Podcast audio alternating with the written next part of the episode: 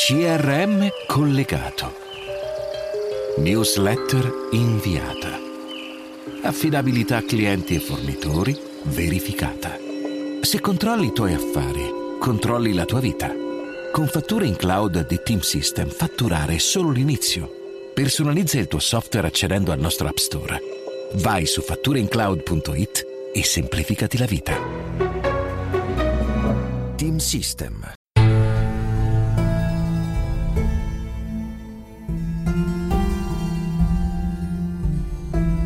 Jedi Visual presenta Argento Vivo, secondi memorabili dei Giochi Olimpici di Carlo Renda.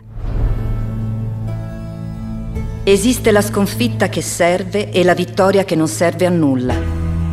Marcelo Bielsa.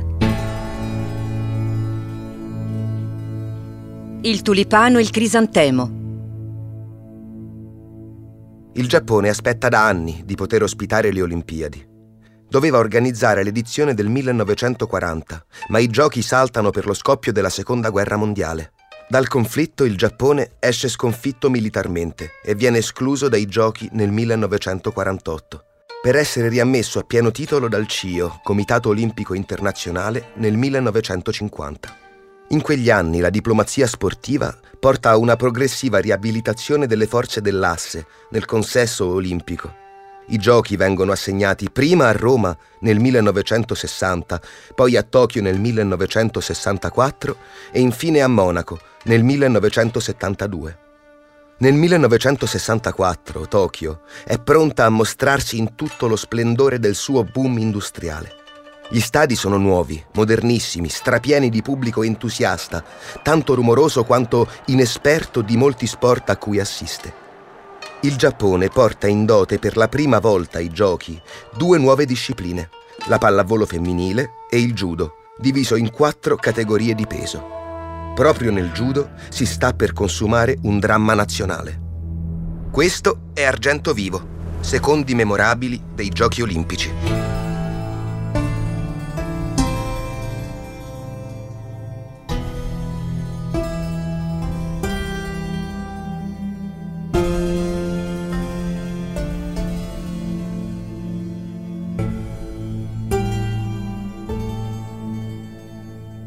Protagonista della nostra storia è Akio Kaminaga, judoka di punta della squadra olimpica giapponese. La vera novità di Tokyo 1964 è l'esordio della mondovisione. Le telecamere mostrano al mondo l'apertura dei giochi da parte dell'imperatore Hirohito e l'accensione del tripode per mano di Yoshinori Sakai, un ragazzo nato a Hiroshima un'ora dopo la deflagrazione della bomba atomica. Le telecamere mostrano al mondo le gesta dei grandi protagonisti dei giochi. Dai nuotatori americani Don Arthur Schollander a Donna De Varona, alla ginnasta cecoslovacca Vera Shavslaska, al mezzofondista neozelandese Peter Snell, al pugile americano Joe Fraser, fino al bis di Abebe Bikila nella maratona. Mostrano perfino quello che non dovrebbero, come il grande marciatore italiano Abdon Pamic costretto a una sosta tecnica a bordo strada a causa di una crisi intestinale dovuta alle bevande ghiacciate date ai rifornimenti, prima di vincere l'oro nella 50 km di marcia. Tra tutti gli atleti giapponesi si mette in luce il lottatore Osamu Watanabe, oro nella lotta libera, incoronato eroe nazionale dall'opinione pubblica. Più incensato anche rispetto ai tre atleti del judo, Nakatani, Okano e Yokuma che pure hanno rispettato i pronostici e portano al collo la medaglia d'oro vinta nelle rispettive categorie di peso. Nel simbolo assoluto della cultura giapponese, il judo, il Giappone vuole l'unplane e tutti attendono la finale della massima categoria. Il 23 ottobre 1964 è la giornata clou delle Olimpiadi di Tokyo.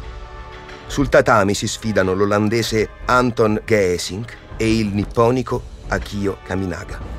Geising è un gigante olandese di 2 metri per 130 kg di peso.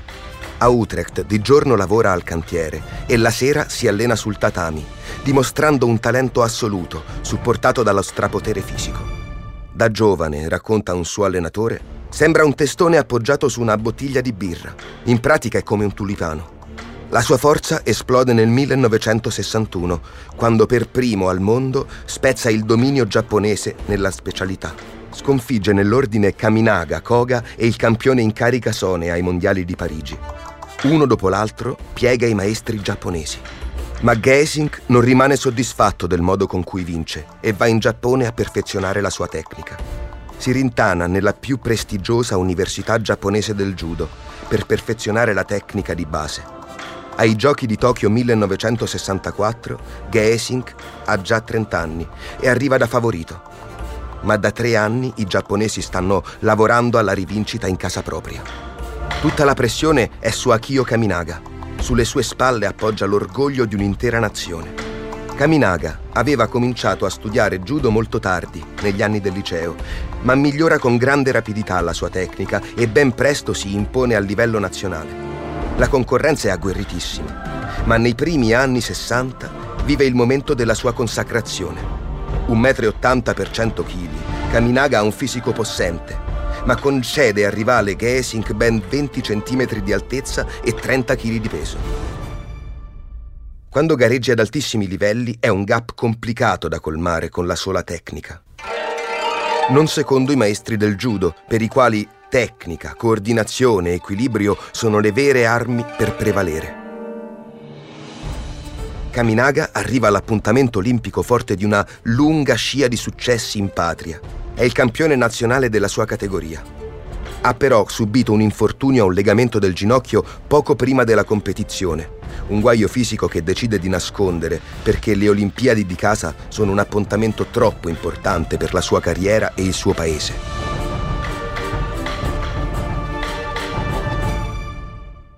In realtà, già alle fasi eliminatorie Kaminaga trova sulla sua strada Gesing e dopo un incontro molto equilibrato viene sconfitto per verdetto arbitrale. Attraverso i ripescaggi però Kaminaga si issa facilmente fino alla finalissima. Il giorno della finale, sugli spalti, il chiasso è assordante. Il Nippon Budokan è un importante complesso ottagonale nel centro di Tokyo costruito per ospitare gli incontri di arti marziali. Oltre 14.000 spettatori sono stipati al suo interno, tra cui il principe Akihito e la principessa Michiko. L'imperatore Hirohito segue l'incontro in televisione, così come tutti i giapponesi. Perfino negli uffici viene consentito di vedere l'incontro in tv. Il paese è ansioso di assistere alla consacrazione della supremazia giapponese nell'arte sottile del judo. Di fronte a Kaminaga sul tatami c'è però Anton Gesink, che inizia l'incontro alzando platealmente più volte le braccia in tutta la loro estensione. Mostra la sua mole imponente al rivale. Il comandamento che l'abilità tecnica può soppiantare la forza fisica resiste nella prima fase, molto equilibrata, dell'incontro. Ma Gesink non è solo forte, è dotato di grande tecnica l'olandese è deciso ad aggredire per non lasciare l'assegnazione della medaglia a un giudizio arbitrale, per di più contro un atleta di casa e con 14.000 persone urlanti sugli spalti. Kaminaga sembra pronto a replicare colpo su colpo agli attacchi dell'olandese. All'improvviso Gesink sorprende Kaminaga con una mossa rapidissima e lo atterra sul tatami, tenendolo stretto con una tecnica di immobilizzazione a terra. Con questa tecnica Gesink neutralizza Kaminaga. Il giapponese tenta in tutti i modi di liberarsi. Prova a fare leva con la testa sul terreno, a spezzare la presa con le mani, a reagire con le gambe, ma sotto la mole di Gesink non riesce a divincolarsi. La morsa dell'olandese lo serra al collo, lo inchioda a terra, costringendolo alla resa. L'arbitro proclama la fine dell'incontro. Anton Gesing è medaglia d'oro.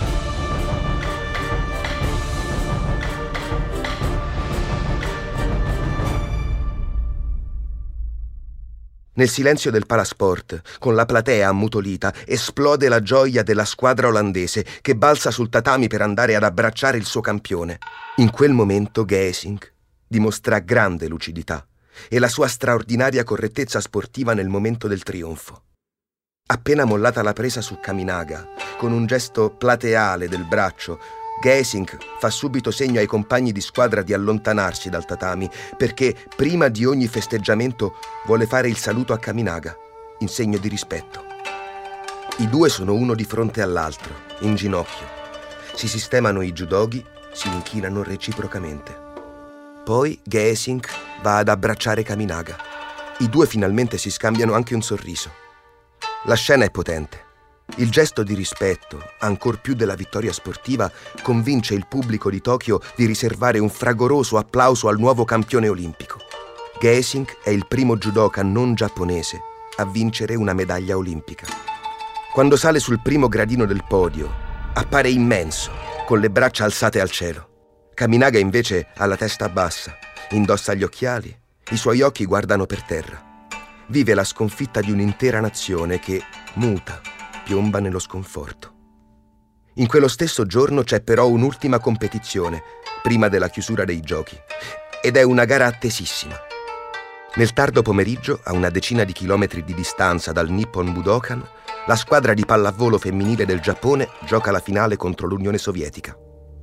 Anche in questo caso i giapponesi devono fare i conti con un gap fisico enorme. Le atlete dell'URSS sono fisicamente più strutturate, sono molto più alte e potenti delle nipponiche. Ma il Giappone ha preparato la competizione con una cura maniacale. La nazionale femminile giapponese è la creazione folle di Hirofumi Daimatsu, un ex militare, che prende un gruppo di operaie di fabbrica tessile e le trasforma in una squadra invincibile. Le ragazze sono sottoposte per anni ad allenamenti massacranti. Vanno al lavoro dalle 8 alle 15, poi si allenano fino a tarda sera sei giorni su sette, con esercizi ripetuti all'infinito, fino allo sfinimento, fatica, sudore, punizioni. Anni di totale dedizione alla causa, senza vita privata, senza distrazioni. Un lavoro instancabile sulla velocità, sulla reattività, sugli schemi, sugli automatismi, per compensare con la tecnica il deficit fisico con le avversarie. Daimatsu, il coach demonio, crea una macchina da guerra capace di lasciare le briciole a tutte le avversarie alle Olimpiadi, compresa l'Unione Sovietica in finale. Con l'oro nella pallavolo femminile, i giapponesi possono esplodere in quell'esultanza che poco prima era rimasta strozzata in gola per la disfatta nel judo.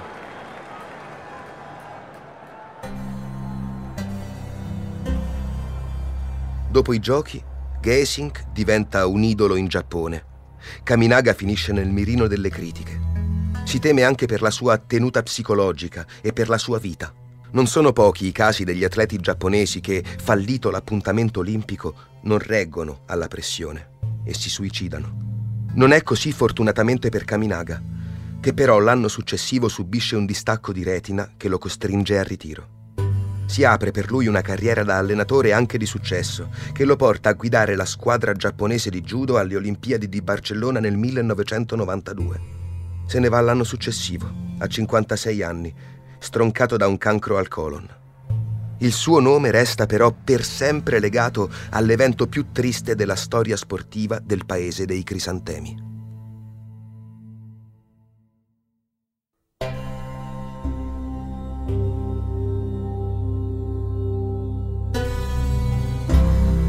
Argento Vivo, secondi memorabili dei Giochi Olimpici, è un podcast scritto da Carlo Renda, con la voce di Alberto Melone.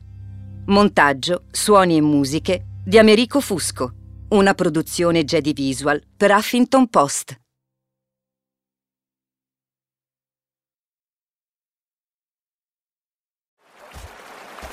Conti bancari collegati. Bonifici inviati direttamente fatture riconciliate in automatico. Se controlli i tuoi affari, controlli la tua vita. Con fatture in cloud di Team System fatturare è solo l'inizio. Gestisci incassi e pagamenti direttamente dal software. Vai su fattureincloud.it e semplificati la vita. Team System